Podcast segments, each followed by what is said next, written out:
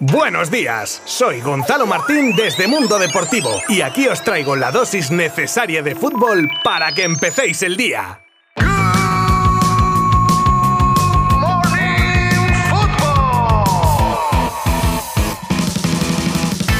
Muy buenas a todos, bienvenidos un día más a un nuevo episodio de Good Morning Football, el podcast que gracias a vosotros llega cada día de lunes a viernes a más y más personas interesadas en conocer la más rabiosa actualidad del mundo del fútbol, los resúmenes, las palabras de los protagonistas y siempre de una manera que intento que os sea entretenida y didáctica a la vez. Y seguro que los que me conocéis ya un poquito me habéis pillado, alargando la intro del programa para compensar que ayer no hubo partidos de primera ni de competición europea, aunque ojo, que sí había un partido que disputaban Almería y Sporting de la Liga Smartbank, que más que interesante no puede estar, ¿eh? Que ya me gustaría darle algo más de bola, pero es que entonces tendría que hacer media hora de episodio y no hay tiempo. Ahora ya, en serio, tenéis que echar un vistazo a mundodeportivo.com a cómo va la segunda división española, que este año tiene un nivelazo espectacular lo que no va a faltar tampoco son las noticias del día, como por ejemplo la continuidad finalmente de Sergi Roberto en el Barça un año más, la lesión de Serginho Dest que le puede dejar cao lo que queda de temporada, la fecha en la que Mbappé anunciará su futuro, y no es clickbait, el acuerdo de Rudiger con el Madrid y su sustituto en el Chelsea, novedades en el interés del Barça por Lewandowski, la caña que quiere echar el Newcastle en el Atlético de Madrid de nuevo, y un montón de cosas más, como veis hoy, muy centrados en temas de mercado, que es que ya queda poquito para que empiecen a confirmarse los bombazos. Os habla Gonzalo Martín desde Mundo Deportivo. No os marchéis porque empezamos ya mismo.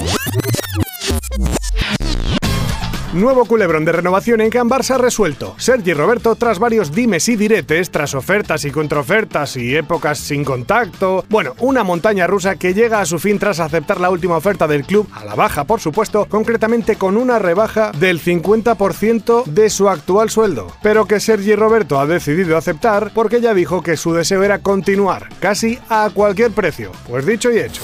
Tras unas semanas en las que, según el día, Mbappé parecía fichar por el Madrid o continuar en el PSG y detenernos a todos en vilo, el delantero francés quiere que su decisión no altere a su equipo mientras esté activo en una competición, aunque esta sea la liga y ya sean campeones. Es por eso que uno de los fichajes o renovaciones más mediático de los últimos años hablará a la finalización del campeonato que será el próximo 21 de mayo con el equipo parisino jugando su último partido ante el Metz.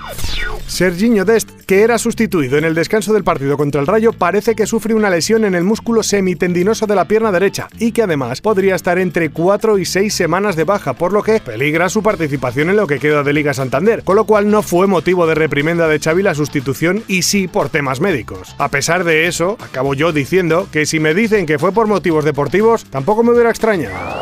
Precisamente en la derrota ante el Rayo, el Barcelona se vio perjudicado por un arbitraje nefasto, penalti clamoroso no pitado ni revisado tan siquiera sobre Gaby en el minuto 89, y el árbitro estaba delante de la jugada en una distancia y ángulo inmejorables. Un malestar en el club azulgrana que viene de lejos, incluso expresado por la porta tras los penaltis a favor del Madrid en Balaídos, dejando claro que hay cosas que desvirtúan la competición. Todo esto sumado a la reclamación de Xavi de que en los partidos los árbitros deberían explicar lo que han pitado y lo que no.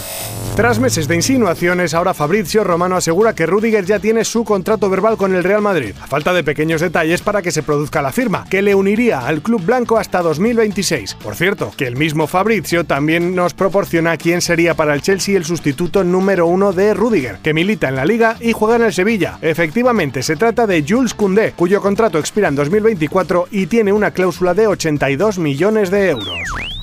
Ya pescó el Newcastle en invierno en el Atlético de Madrid a Tripier y lo intentó con Yannick Carrasco. Ahora los Urraca, en su proceso de reforzar el equipo de cara a la próxima temporada, siguen mirando al equipo colchonero y quieren tirar la caña a Renan Lodi. El brasileño, que se ha ido ganando la confianza de Simeone y de no rascar bola, ahora es indiscutible. Tiene contrato hasta 2025. Además, también es seguido por la Juve, que lo querría como posible sustituto de Alex Sandro.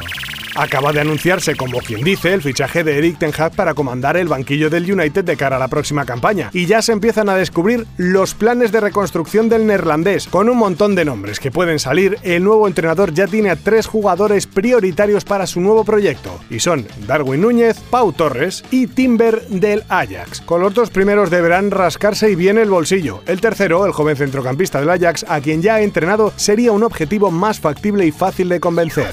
Actualizamos ahora rápidamente el estado del posible fichaje de Lewandowski por el Barça. A pesar de que el Bayern no quiere que salga, ya conocéis el dicho de que un jugador acaba jugando donde quiere. El caso es que a la espera de la reunión que agente de jugador y Bayern tiene pendiente, el Barça gana tiempo para cerrar un acuerdo con CVC y así poder tener la liquidez necesaria. Una vez descartado Haaland, por el que harían falta igual varios acuerdos con CVC para gastarse los 300 millonacos que podría costar su fichaje, aparte de que se diga ya que lo tiene hecho con el City. Así, desde Barcelona se sueña todavía con la incorporación del polaco con la baza de que si no lo venden ahora, saldría gratis el año que viene.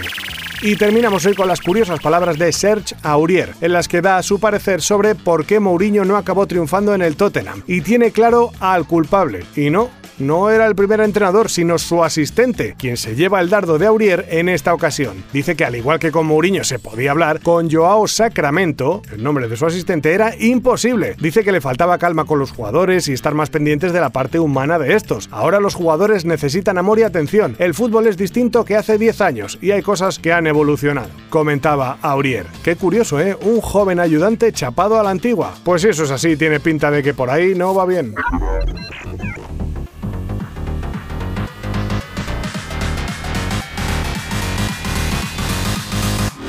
Hoy acordaros de que a las 9 de la noche tenemos la ida de las semis de Champions entre City y Real Madrid. Partidazo. Y por supuesto, si lo queréis seguir minuto a minuto con todo tipo de detalles, lo podréis hacer desde nuestra página web. Y ojo, que mañana tenéis una cita conmigo para repasar lo más destacado del encuentro. Muchas gracias a todos por acompañarme un día más y mañana volvemos. Abrazo virtual. Adiós. Mundo Deportivo te ha ofrecido Good Morning Football, la dosis necesaria de fútbol para comenzar el día.